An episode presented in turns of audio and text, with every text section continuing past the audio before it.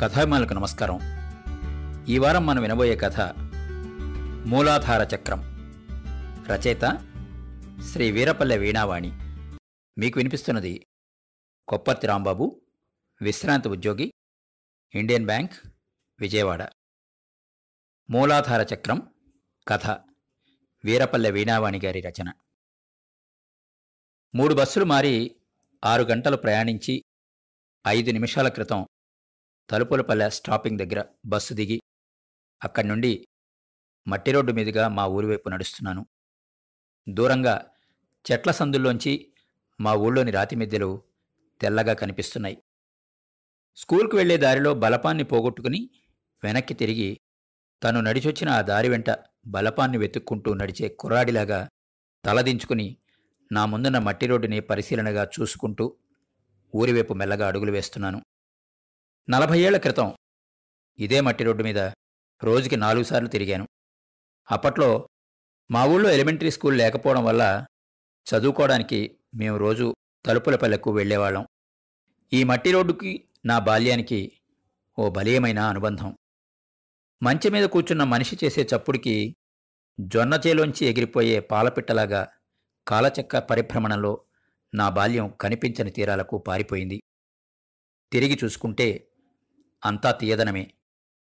ఈ రోడ్డు మీద ఆడుకున్న ఆటలెన్నో పాడుకున్న పాటలెన్నో. ఏ ఊరన్నా మనది ఆ ప్రశ్నతో చటుక్కుని నిలబడి తలపైకెత్తి చూశాను. అతనికి నా వయసే ఉంటుంది. నెత్తిమీద ఓ ఖాళీ బుట్టని బోర్లించుకుని ఎడంచేత్తో ఓ పలుగు కుడిచేత్తో పారా పట్టుకుని నా వైపే చూశాడతడు. మా ఊరివాడే పసితనంలో నా సావాసుగాడే. కుమ్మరోళ్ళ తుకారాం. కార్తీక మాసాల వెన్నెల్లో నాతో పాటు తెల్లవార్లు ఆడుకున్నవాడు. కాలవగట్ల మీద నా వెంట తిరిగినవాడు.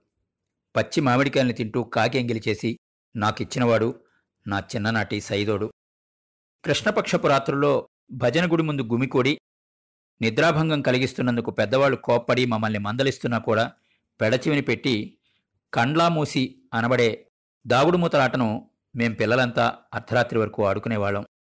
అంత చీకట్లోనూ చాటుగా దాక్కున్న ఎవరినైనా ఇట్టే గుర్తుపట్టేసి వాళ్ళ పేర్లు చెప్పేసేవాడు తుకారం.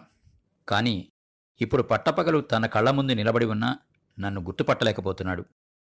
నడి సముద్రంలో ఎవరు మాత్రం ఏ దిక్కును గుర్తుపట్టగలరు? బావున్నావా తుకారం? నా పరామర్శతో తుళ్ళిపడ్డాడు తుకారం.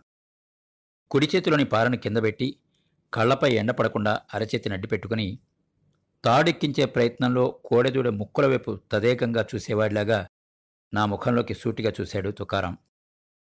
నువ్వు వీరపల నాగన్న కొడుకు వీరాఘవులు కదూ? అనుమానంగా అడిగాడు. నవ్వుతూ తలాడించాను. ఓరి ఓరి ఓరి ఓరి మనిషే మారిపూడిసినావు కదబ్బా. పేరు పెట్టి పలకరిస్తే ఈ మనిషి ఎవరబ్బా అనుకుంటి. నీడపాటును ఉండేటోడి నిన్నట్ట గుర్తుపడతాను. ఒకటా రెండా నిన్ను చూసి రేపు నోరు పండక్కి పదారేండ్లు కావాలా? ప్రశ్నించాడు తుకారాం. పేరు విజన్ ఎప్పుడు జరిగిందంటే చెప్పగలను. అచ్చం వీడి మనస్తత్వమే డబ్బు మనస్తత్వం. స్పందనతో కూడుకున్న ప్రశ్న తుకారాంది సంపాదనా వాసనలతో కూడుకున్న మౌనం నాది. ఇదేనా నెల్లూరు నుంచి రావడం?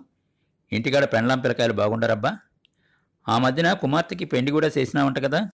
ఎవరో చెప్పిర్లే ఏమబ్బా ఒక మంచి సెడ్డ కూడా నువ్వు ఈ పక్కకే రాకుండా మానుకుంటే అట్టా నీ రాజ్యాన్నే మర్చిపూడిస్తే ఇంక నువ్వు మన మనిషివి కాదు. ఏమైనా ఆ పక్కోడివే అన్నాడు తుకారం. నీ రాజ్యాన్ని అంటే అతని అభిప్రాయం మా ఊరని. నిజమే. నేను పట్టణం మనిషిని అయిపోయాను. ఈ రాజ్యాన్ని మర్చిపోయాను. గుర్తుంచుకోవలసిన అవసరం తగ్గిపోతూ ఉంది.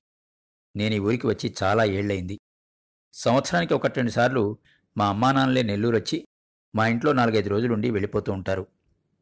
ఎక్కడికి తుకారం? పలుగుపార పట్టుకుని బయలుదేరావు? ప్రశ్నించాను. నాగినేని చెరువులో తట్టడి బంకమట్టి తవ్వుకొద్దామని చెప్పాడు తుకారం. అయితే సార మీద కుండలు చేయడం మానలేదన్నమాట. అర్థం లేని ప్రశ్న వేశాను. నీకేమబ్బా నేను కూర్చోబెట్టి ఆ గవర్నమెంట్ వాడు నెలల సంబళం ఇచ్చేస్తాడు. మాకట్లా జరుగునా? బంకమిట్టి పిసితేనే బతుకు గడిసేది. ఇప్పుడు అదే కష్టంగానే ఉందిలే. యా బాశాలి మట్టి బోకులు వాడటం లేదు. ఎవరి కొంపలో చూసినా ప్లాస్టిక్ బోకులే. గిట్టుబాటు కాని తన కులవృత్తి పట్ల పల్లెటూళ్ళకి వ్యాపిస్తూ తమ వృత్తిని దెబ్బకొడుతున్న పట్టణ నాగరికత పట్ల అతని మాటల్లో అసంతృప్తి. వస్తానబ్బా అంటూ అక్కడే ఉన్న చెరువులోకి దిగాడు తుకారాం పసితనంలో పిల్లారి పండగ అనబడే వినాయక చవితి వచ్చిందంటే ఊళ్ళోని పిల్లలంతా తుకారాం చుట్టూ గుంపుగా చేరేవాళ్ళు. వినాయకుడి బంకమట్టి విగ్రహం చేసేవమని ప్రాధేయపడేవాళ్ళు. చేతిలోకి బంకమట్టి ముద్దను తీసుకుని అలవోగ్గా పావుగంటలో ఆ ముద్దని వినాయకుడిగా అందంగా తీర్చిదిద్దేసేవాడు తుకారాం. కానీ తన బ్రతుకును మాత్రం మట్టికి దూరంగా మరో రకంగా తీర్చిదిద్దుకోలేకపోయాడతను ఆ అవకాశం కూడా అతడికి అందుబాటులో లేకపోయింది. నాగినేని చెరువు కట్ట మీద నడుస్తూ తల తిప్పి చెరువులోకి చూశాను. నీళ్ళు కొద్దిగానే ఉన్నాయి. చెరుకు కొనలు కోసి వెడల్పుగా పరిచినట్లు చెరువంతా పచ్చపచ్చగా ఉంది. అటు ఇటు తిరుగుతూ పశువులు కడుపార పచ్చిగడ్డి మేస్తున్నాయి. ఆ పశువుల్ని కాపలా కాసే కుర్రాళ్ళు జట్లు జట్లుగా రకరకాల ఆటలు ఆడుకుంటున్నారు. రాక్షసనాథుడు వచ్చెను వేగరాక్షస బలములు తోడను అంటూ ఓ కుర్రాడు ఓ బరెదుడ మీద ఎక్కి లంకాదహనం వీధి నాటకంలోని రావణాసురుడి పాటను పాడుతున్నాడు. ఆ దృశ్యాన్ని చూసి నాలో నేను నవ్వుకున్నాను. నలభై ఏళ్ళ క్రితం నేను చేసిన పనే ఆ కుర్రాడు చేస్తున్నాడు. అప్పుడు బర్రె వీపు మీద ఎక్కి స్వారీ చేసినప్పుడు పొందిన ఆ అనుభూతి ఆనందం ఇప్పుడు బజాజ్ చేతక్ మీద పోతూ ఉన్నా కూడా కలగదెందుకని? వానాకాలం చూరు కింద నిలబడి సత్తు గ్లాస్తో తాగిన వడగళ్ళ వాన ఇచ్చిన నీళ్ళు ఆ ఆనందం ఇవాళ ఫ్రిడ్జ్ వాటర్ ఇవ్వదెందుకని? సగం మూసి ఉన్న ఇంటి తలుపుని చేత్తో నెట్టాను. కెరుమని శబ్దిస్తూ అది పూర్తిగా తెరుచుకుంది. ఆ చప్పుడు విని రాగులు పోస్తిప్పుతో ఉన్న తిరగలరాతిని చట్టుకు ఆపి తలెత్తి నా వైపు చూస్తూ కళ్ళు చిట్లిస్తూ ఎవరా మనిషి? అని ప్రశ్నించిందామె. అప్పట్లో చిన్నప్పట్లో మా అబ్బోడు ఈ స్కూల్ నుండి వచ్చినట్టున్నాడు అని పసితనంలో కేవలం నా అడుగుల చప్పుడుని సందులోంచి విని నా రాకను పసిగట్టగలిగిన మా అమ్మ నేడు నన్ను చూసి ఎవరా మనిషి అని అడుగుతోంది. అది కొడుకు రూపానికి కొత్తదనం ఇచ్చిన కాలమహిమ. కాని పరిభ్రమించే కాలానికి ఒక పద్ధతి ఉందని ఆమెకి తెలియదు. అబ్బోడా నువ్వట్రా ఆలస్యంగా నన్ను గుర్తించి నా ఆకస్మిక ఆగమనానికి ఓ క్షణం పాటు ఆశ్చర్యపోయి ఆదరాబాదరాగా లేచి నా కోసం ఆమె మంచం వాల్చింది. తాగేందుకు మంచినీళ్ళిచ్చింది. హడావిడిగా పొయ్యి రాజేసింది. అతిథి సత్కారాలకి ఆరాటపడింది. నా ఇంట్లో నేనొక అతిథినా? వచ్చేవాడి ముందుగా జాబన్నా రాయకూడదట్రా? ఇంటి దగ్గర అందరం బాగుండారా? పెద్దోడు ఇంకా చదువుకుంటూనే ఉండాడా? ఉద్యోగం ఏదైనా చూసుకుంటానాడా అది సరే గాని సిట్టమ్మ నీళ్ళేమన్నా పోసుకుందిట్రా రకరకాల ప్రశ్నలు అడిగింది మా అమ్మ. ఆమె మాటల్లో పెద్దోడంటే మా పెద్దబ్బాయి మురళి. సిట్టెమ్మంటే పది నెలల క్రితం పెళ్ళయి కాపురానికి వెళ్ళిన మా అమ్మాయి మాలతి. నీళ్ళు పోసుకోవడం అంటే నెల తప్పడం. అచ్చుగుద్దినట్టు నాయనమ్మ పొలికలతో పుట్టిన మా మాలతి అంటే మా అమ్మకి చాలా ఇష్టం. ఆమె ప్రశ్నలన్నింటికి సమాధానాలు చెప్పి నాన్న ఎక్కడమ్మా? అని అడిగాను. మడికాడిపోయినాడు నేను అలా మన పొలం దాకా వెళ్ళొస్తాను. పంచె కట్టుకుంటూ అన్నాను. ఈ ఎండలో ఎందుకురా? కాసేపు అన్నం పెడతాను. ఎప్పుడనంగా తింటిపోయేమో ఆ మాటతో తలెత్తి ఆమె వైపు చూశాను. అరవై ఐదేళ్ళు తెచ్చిన ముసలితనం ఆమె ముఖమంతా ఆవరించింది బరువుతో వంగిన చెరుకు గూమిలాగా ఉంది ఆమె బడుగు దేహం. కాలగమనంతో తోలుబొమ్మలా మారిపోయిన ఆ వృద్ధ ప్రాణిలో తొణికెసలాడే కడుపు తీపి. ఆమె వద్దంటున్నా వినకుండా నేను మా పొలం వైపు బయలుదేరాను. భజనగుడి అరుగుల మీద కూర్చుని సినిమా కబుర్ల గురించి చర్చించుకుంటున్న యువకులందరూ నా వైపు అదోలా చూశారు. నేనెవరో వాళ్ళకి తెలీదు. వాళ్ళెవరెవరి పిల్లలో నాకు తెలీదు. కానీ అందరం ఒకే ఊరివాళ్ళం ఒకే ఒంటి మీదున్న కంటికి కాలికి పరిచయం లేని ఒక వింత పరిస్థితి ఒక చిత్రమైన స్థితి. రామప్పనాయుడి ఐదంకణాల పూరిళ్ళ ముందు నడుస్తూ ఆ ఇంటివైపు చూశాను. ఒకప్పుడు ఆ ఇంటికి ఒకే ద్వారం ఉండేది కానీ ఇప్పుడు రెండు ద్వారాలు. ఆ ఇంటి తోడికోడళ్ళు అక్కా చెల్లెళ్ళే. అయినా ఒక సంసారం రెండు ముక్కలు కక్క తప్పలేదు. రక్త సంబంధం వ్యక్తి స్వార్థానికి అడ్డురాదు. అవిభాజ్య హిందూ కుటుంబాలకు విభజన తప్పింది కాదు. మనిషికి మనిషికి మధ్య పడుతున్న అనుమానపు నీడలు ఒక తల్లి బిడ్డల మధ్యే గోడల్ని లేపుతున్నాయి. సాగుభూముల మధ్య సరికొత్త గట్లు ఏర్పడుతున్నాయి. సర్వేరాల సంఖ్య క్రమంగా పెరిగిపోతోంది. మా పొలంలోకి అడుగుపెట్టి ఒకసారి చుట్టూ కలయి చూశాను. సరిగ్గా అప్పుడే పొలం చుట్టూ ఉన్న చెట్లు నా రాకకు ఆనందాన్ని ప్రకటిస్తున్నట్లు గాలికి కదిలాయి. అవన్నీ ఒకప్పుడు నా చేత్తో నేను నాటిన చెట్లే. నా చేత్తో నేను నీళ్ళు పోసి పెంచిన చెట్లే. మేదరోళ్ళ మేకలొచ్చి ఆ చెట్ల ఆకుల్ని మేసేసినప్పుడు చేతులు తెగిన బిడ్డల్ని చూసినట్టు చెదరిన మనస్సుతో నేను బాధపడింది ఇక్కడే. హైస్కూల్ పరీక్షలకి నేను ప్రిపేర్ అయింది ఈ చెట్ల నీడలోనే. జానెడు వెడల్పున్న ఈ గట్ల మీద ఇప్పుడు నడుస్తూ ఉంటే కాళ్ళు తడబడసాగాయి. ఒకప్పుడు ఇదే గట్ల మీద పరుగులు తీస్తూ నాటిన వరి మొక్కల్ని తొక్కుతున్న కొంగల్ని తరిమి కొట్టినవాణ్ణి కాని ఇవాళ నడవలేకపోతున్నాను. తప్పటడుగులు పడుతున్నాయి. నాటికి నేటికి ఆ గట్ల వెడల్పు తగ్గలేదు. అయితే వాటికి నాకు మధ్య దూరం పెరిగింది. అలవాటు తప్పింది. పెరిగిన వయసుతో బంధం తరిగింది. తరిగిన బంధం వల్లే ఈ తప్పటడుగులు ఈ తడబాట్లు. ఎందుకో ఈ పెరుగుదల. ఒక దశలో తల్లి కొడుకు కూడా పక్కపక్కనే కూర్చోడానికి తటపటాయించే దుస్థితిని కల్పించే ఈ పెరుగుదల కంటే పెనుభూతం ఉంటుందా? పెరిగినందువల్ల నేను సాధించింది యావత్తు నేను పోగొట్టుకున్న దానితో పోలిస్తే ఎంత? వ్యావసాయిక జీవితం వల్ల బావుకున్నదేమీ లేదు అనే అసంతృప్తితో కూడుకున్న మా నాన్న ఆలోచన పట్టణ ఉద్యోగ జీవితం పట్ల నాకున్న వ్యక్తిగత ఆకర్షణ. ఇవి రెండు నా జీవితంలో నేను చాలా పోగొట్టుకోవడానికి బలంగా దోహదం చేశాయి. తెగిపోయిందని తెలుసుకున్నాక ముడిపెట్టుకుందామన్నా నా ముందు దారం లేదు. ఈ గట్లు ఈ పుట్టలు ఈ చెట్లు అన్నం పెట్టి ఆకలిని పోగొట్టిన అమ్మలాంటి ఈ నేలతల్లి ఇవన్నీ నావి. ఇవన్నీ నా ఆస్తులు కావు నా నేస్తాలు. అడవిలో తెప్పిపోయిన లేగదూడ ఆఖరికి ఆలమందను చేరుకున్నట్టు నాలో ఏదో అనిర్వచనీయమైన ఆనందం. ఇటువంటి నా నేస్తాల్ని అమ్ముకోవడానికేనా ఇప్పుడు నేనింత దూరం వచ్చింది? కొడుక్కి ఒక ఉద్యోగాన్ని కొనిపెట్టడం కోసం ఈ మట్టిని మార్కెట్లో పెట్టబోతున్న నేను ఒక మనిషినేనా? కన్నతల్లిలా పాలిచ్చి పెంచిన గంగిగోవును కాళ్ళకి చెప్పులు కావాలని చర్మం కోసం ఎవడైనా కటికవాడికి అప్పగించాలనుకుంటాడా? కాని తప్పదు. మన ఇంటికి వాసం అవసరమైనప్పుడు మనం పెంచిన వెదురు బొంగుని ఒక్కోసారి నరకక తప్పదు. రాఘవ ఉలిక్కిపడి తల తిప్పాడు చూశాను.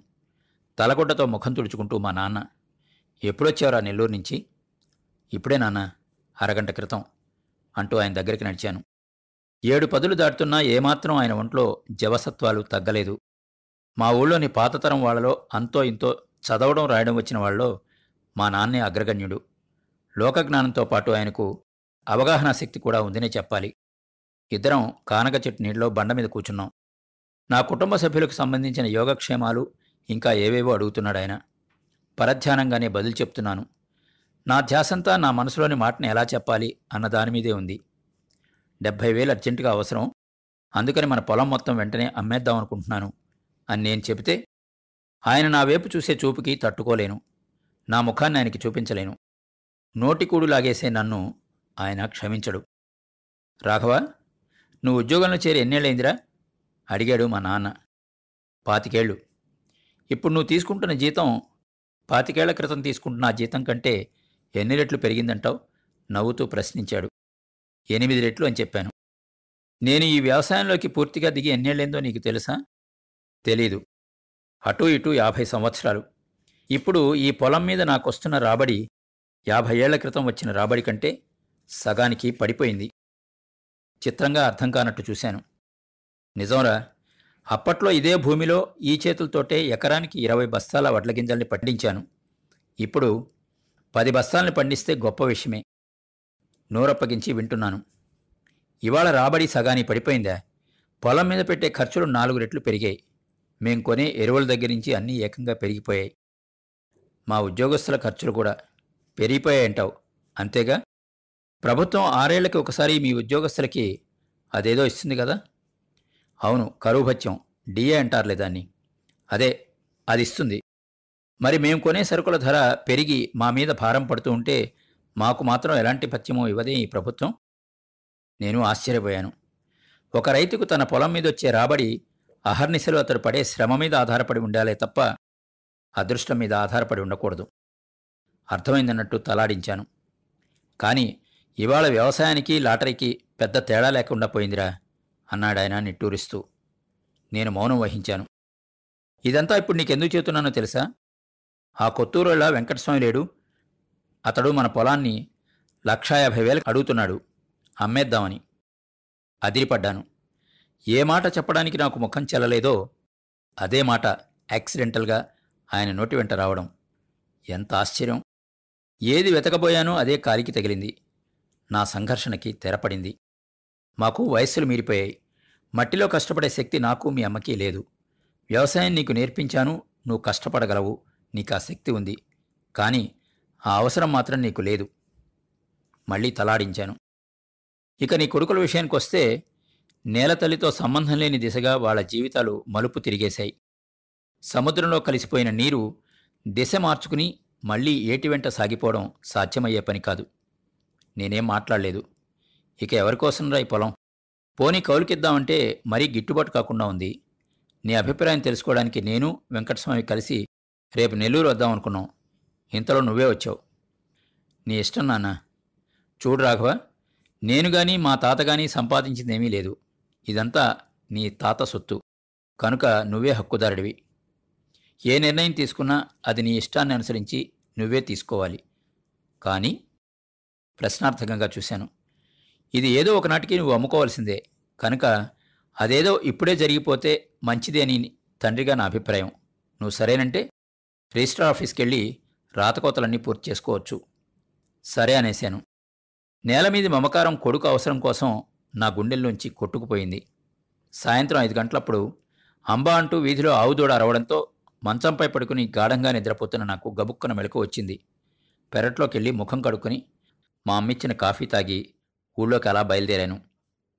తుకారాం చింత చెట్టు ముందు నా ఇంటి గడప దగ్గర నిలబడి తలుపు తట్టాను.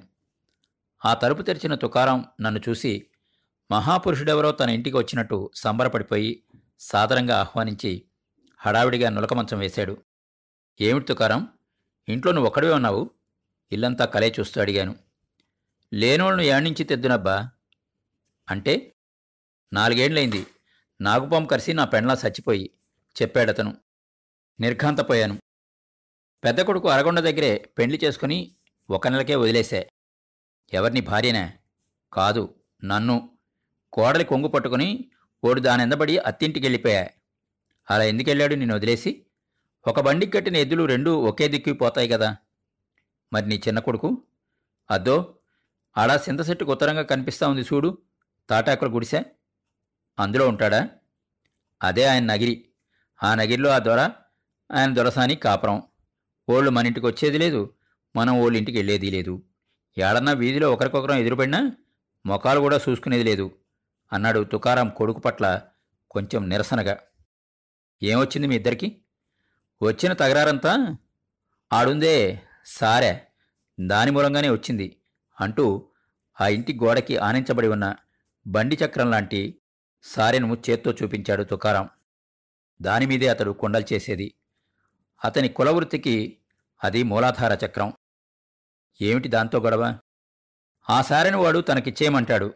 సస్తేవని నేనంట చెప్పాడు తుకారం.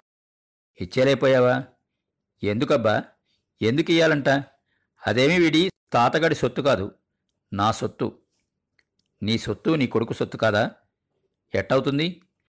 నేను వాడి మనిషిని కానప్పుడు నా సొత్తు మాత్రం వాడి సొత్తు ఎట్టవుతుందంట. అదేదో వాడికి ఇచ్చేస్తే. ఇంక సాలేబ్బా భలే చెప్పినావు. రేపు నీ కొడుకుల దగ్గర అట్టే చేయి అప్పుడు తెలుస్తుంది నీకు. నేను నవ్వాను. అది సారే కాదు. నా గుండికాయ. అదే నా పెళ్ళాం బిడ్డల్ని సాకి సంతరించింది. కన్న కొడుకులిద్దరూ నా నోట్లో మట్టి కొట్టిపోయినా నా కడుపుకు అదే అంత సంగటి కడిపడేస్తా ఉంది. అది నా పేణం కళ్ళంతా మమత మమకారాలతో నింపుకొని ఆ శారవైపే చూడసాగాడు తుకారాం. అది బంకమట్టితో తయారు చేసింది. అయితేనేం? మాంసం నెత్తులు ఉండే మనుషుల కంటే అదే ఎయ్యి రెట్లు మేలు. చూడు రాఘవులు ఒక మాట చెప్తా. బాగా గెవనం పెట్టుకో. మనిషి మోసం చెయ్యొచ్చు కాని మట్టి మోసం చెయ్యదు. నా వైపు చూస్తున్నాడు తుకారాం. మనిషి కడుపు కొడితే ఈ మట్టి కడుపుకు పెడుతుంది. ఏ బొక్కలోంచో బొందిలోని గాలి వెళ్ళిపోతే ఒళ్ళకాటికి చేరిన మనిషిని ఒడిలోకి చేర్చుకునేది ఈ మట్టే. ఎంతో దృఢంగా అన్నాడు తుకారాం. చీకటి పడుతూ ఉండగా ఇంటికి తిరిగొచ్చి తలదూకుందామని గోడకున్న అద్దం వెనుక దువ్వెన కోసం చేయి పెట్టాను. ఏదో ఉత్తరం చేతికి మెత్తగా తగిలింది. ఆ ఇన్లాండ్ కవర్ని అందుకొని చదివిన నేను నిర్ఘాంతపోయాను. నా కళ్ళని నేను నమ్మలేకపోయాను. ఇంత హడావిడిగా మా నాన్న మా పొలాన్ని అమ్మేయడానికి తొందరపడ్డంలోని ఆంతర్యం ఏమిటో నాకిప్పుడు అర్థమైపోయింది. మా పెద్దబ్బాయి మురళి ఇంత పని చేస్తాడని నేను అనుకోలేదు. మా నాన్న పేర నాకు తెలియకుండా రహస్యంగా మా మురళి రాసిన లెటర్ అది. పూజ్యులైన తాతయ్యకి నమస్కరించి వ్రాయినది. నేను ఎంకాం చదివి ఇంట్లో నిరుద్యోగిగా ఉండడం మీకు తెలుసు. నేను ఒక ఉద్యోగానికి అప్లై చేశాను. డెబ్భై వేలు ఇవ్వగలిగితే ఆ ఉద్యోగం నాకు వస్తుంది గెజిటెడ్ ఆఫీసర్ ఉద్యోగం. ఈ అవకాశం నాకు మళ్ళీ రాదు. అంత డబ్బు లేదంటాడు మా నాన్న. ఊళ్ళోని పొలాన్ని అమ్మిపడేయమంటాను నేను. అందుకు నాన్న ఒప్పుకోలేదు. ఈ విషయంలో మా మధ్య గొడవ రేగింది మీరైనా వచ్చి నాన్నకి నచ్చచెప్పి నాకు బ్రతుకు మార్గాన్ని చూపించండి. లెటర్ విషయం నాన్నతో అనకండి. ఈ ధోరణిలో ఉత్తరం రాశాడు మా మురళి. మా పొలం అమ్ముడి వ్యవహారం అంతా కేవలం ఈ ఉత్తరం ప్రభావమే. తన మనవడికి ఒక బ్రతుకు తెరువును చూపించే ఉద్దేశంతోటే పొలాన్ని బేరం పెట్టాడు నాన్న. నాలుగు రోజులు గడిచాయి. ఈలోగా కరణాన్ని తీసుకొచ్చి మా పొలాన్ని కొలతలు వేయించుకున్నాడు వెంకటస్వామి. జరగాల్సిన తతంగాలన్నీ జరిగిపోతున్నాయి. అయినా చెరుకు తోట సాలు దున్నేటప్పుడు చిక్కంతో నోరు కట్టేసిన ఎద్దులాగా నేను పెదవి కదపలేకపోయాను. ఆవేళ ఉదయం ఎనిమిది గంటలకల్లా వెంకటస్వామి కరణాన్ని మరో ఇద్దరు సాక్షుల్ని వెంటబెట్టుకుని మా ఇంటికి వచ్చాడు పాకాల్లో ఉన్న రిజిస్టార్ ఆఫీస్కి అందరం బయలుదేరబోతున్నాం. రాయబడి ఉన్న కరణం చేతులని డాక్యుమెంట్స్ని అందుకుని ఊరికే అలా చూశాను. ఈ దినములగాయతూ సదరు ఆస్తి అందులో ఆగతమయ్యే నిధి నిక్షేప జల తరు పాషాణాది అష్టభోగభాగ్యములను నీవు నీ వారసులు దాన విక్రయ వినిమయాది సర్వ సమస్త హక్కులతో అనుభవించుకోవలసినది. నేటి నుండి సదరు ఆస్తియందు నాకు గాని నా వారసులకు గాని ఇక ఎన్నటికీ ఏ విధమైన హక్కులు అధికారములు లేవని. అంతే. నా మరణ శాసనాన్ని నా నోటితో నేనే చదువుతున్నట్టు అనిపించడంతో ఇక అక్షరం కూడా చదవలేకపోయాను. భోగిమంటలో పడి బొగ్గుగా మారిపోతూ చిటపటలాడే కందికంపలాగా నా గుండె మండిపోయింది. నా కళ్ళలో హఠాత్తుగా పొటమరిచిన కన్నీటి పొర రిజిస్టర్ ఆఫీసులో ఈ దస్తావేజుల మీద నేను సంతకాలు చేసేస్తే సంవత్సరాల తరబడి నా పొలంతో నాకున్న సంబంధం పుట్టుక్కున తెగిపోతుంది. ఆ తర్వాత నేను నాటిన చెట్లు తిరిగిన గట్లు నేను తొక్కిన మట్టి ఇవేవి నావి కావు నాకు రావు. నేను సంతకం చేయడం నేర్చుకున్నది సంబంధాల సమాధులు కట్టడానికా? నా చేత్తో నేను కలం పట్టుకున్నది అక్షరాల అగ్నికణాలతో నా నేల తల్లికి కొరివి పెట్టడానికా? మట్టిని అమ్ముకోవడం అంటే పనిగట్టుకుని మన పొట్టకు ఆకలిని కొనుక్కోవడం కాదా? నా చెవుల్లో నాలుగు రోజుల క్రితం తుకారాం చెప్పిన మాటలు ధ్వనించాయి. అతని ఇంట్లోని సారె నా కళ్ళ ముందు గిరగిరా తిరిగింది. తుకారాంకు ఆ సారే ఎంతో నాకు నా పొలం అంతే. జవసత్వాలలో కంటే జడత్వంలోనే విశ్వాసం దర్శనమిస్తూ ఉంది. నా కళ్ళ ముందు సారె తిరుగుతోంది. నా చేతుల్లోని దస్తావేజులు పరపరా చిరుగుతున్నాయి. వెర్రివాడిని చూసినట్టు వెంకటస్వామి నా వైపు చిత్రంగా చూశాడు. కరణం కలవరపడ్డాడు. అక్కడున్న సాక్షులు ఆశ్చర్యపోయారు. మా నాన్న మతిపోయినట్టు చూశాడు. మనిషిని కాదు నేను మట్టినే నమ్మదలిచాను. నమ్మిన దాన్ని అమ్ముకోలేను. వెళ్ళండి వెంకటస్వామి నా పొలాన్ని నేను అమ్మదలుచుకోలేదు. మీ దస్తావేజులకైన ఖర్చుని నేను త్వరలో మీకు పంపిస్తాను. ఆ మాటలతో వాళ్ళు వెళ్ళిపోయారు. రాఘవ ఏమిటా నువ్వు చేసిన పని? ఆశ్చర్యం నుంచి కోలుకుని అడిగాడు మా నాన్న. నాన్న నీ మనవడి బ్రతుకు తెరువు కోసం నువ్వు పొలాన్ని అమ్మదలిచావు. కానీ ఈ తరం మనుషుల్లోని తత్వానికి భయపడి నేను పొలాన్ని నిలుపుకోదలిచాను. ఇది కాకపోతే ఇంకో ఉద్యోగాన్ని సంపాదించుకునే అవకాశం నీ మనవడికి ఉంది. కానీ ఈ పొలాన్ని పోగొట్టుకుంటే ఇంకో సెంటు పొలం కూడా సంపాదించుకునే అవకాశం నాకు లేదు. కన్నవాళ్ళ మీద బిడ్డలకుండవలసిన మమకారాలకు కాలదోషం పడుతోంది. ఈ పరిస్థితుల్లో పొలాన్ని పోగొట్టుకోవడం మంచిది కాదు. అంటే? అన్నారు నాన్న. మీదో తరం మాదో తరం. మా పిల్లలది మరో తరం. ఈ తరాల మధ్య కొన్ని అంతరాలుండడం తప్పనిసరి. అయితే మీ తరానికి మా తరానికి మధ్య కనిపించని కొన్ని అనారోగ్యకరమైన అంతరాలు ఒడిదుడుకులు మా తరానికి మా పిల్లల తరానికి మధ్య తలలెత్తుతున్నాయి. ముఖ్యంగా వయస్సుడిగిన తల్లిదండ్రుల ఉనికినే భరించలేని ఒక వికృతమైన జాడ్యం ఈ తరం యువకుల తత్వంలో తాండవిస్తూ ఉంది. మా బిడ్డలు మమ్మల్ని చూడరేమోనన్న భయం తల్లిదండ్రులుగా మీ తరంలో మీకు ఉండేది కాదు. కారణం ఏంట్రా? అడిగాడు నాన్న. మా తరంలో కొడుకులు మేం పాటించిన విలువలు అలాంటివి. ఆ విలువలు మా పిల్లల తరంలో పతనమైపోతున్నాయి. పైగా బిడ్డలు మిమ్మల్ని పట్టించుకోకపోయినా కడుపులు ఎండబెట్టుకునే దుస్థితి మీకు ఉండేది కాదు. ఎందుకంటే కడుపు నింపే తల్లి లాంటి పొలం మీకుండేది. ఇవాళ ఆ పొలాన్ని నేను అమ్ముకుంటే రేపు నా పరిస్థితి ఏమిటి? నేటి తరం మనుషుల తత్వం తెలిసి తెలిసి ఏ ధైర్యంతో పొలాన్ని అమ్మేయమంటావు? విస్తుపోయాడు మా నాన్న. కోడళ్ళ విసుర్లతో కొడుకుల కసుర్లతో శేషజీవితాన్ని గడపడం నాకు ఇష్టం లేదు నాన్న. నా వ్యక్తిత్వాన్ని నా స్వేచ్ఛని చచ్చేంత వరకు నిలబెట్టుకోవాలని నా కోరిక. వాటిని నా పెన్షను నా బిడ్డలు నిలబెట్టలేరు. నేలతల్లి ఒక్కటే నిలబెడుతుంది. అందుకే పొలాన్ని అమ్మడానికి నేను ఇష్టపడటం లేదు అంటూ నేను వీధిలోకి వెళ్ళిపోతుంటే చిత్రంగా చూశాడు మా నాన్న. ఆయనకి తెలియదు నా మదిలో చక్రం లాంటిది తిరుగుతూ ఉందని. విన్నారు కదండీ? మూలాధార చక్రం. వీరపల్లి వీణావాణి గారి రచన. మరి విన్నారు కదా? ఇది ఇవాల్టి ఎపిసోడ్. మళ్ళా వచ్చే వారంలో కలుసుకుందాం. మా షో మీకు నచ్చినట్టయితే యాపిల్ పాడ్కాస్ట్ గూగుల్ పాడ్కాస్ట్ మరియు స్పాటిఫైలో కానీ సబ్స్క్రైబ్ చేసి నోటిఫికేషన్ ఆన్ చేసుకోండి. నెక్స్ట్ ఎపిసోడ్ రిలీజ్ అయినప్పుడు మీకు అప్డేట్ వస్తుంది. నేను మీ కొప్పర్తి రాంబాబు విజయవాడ నుండి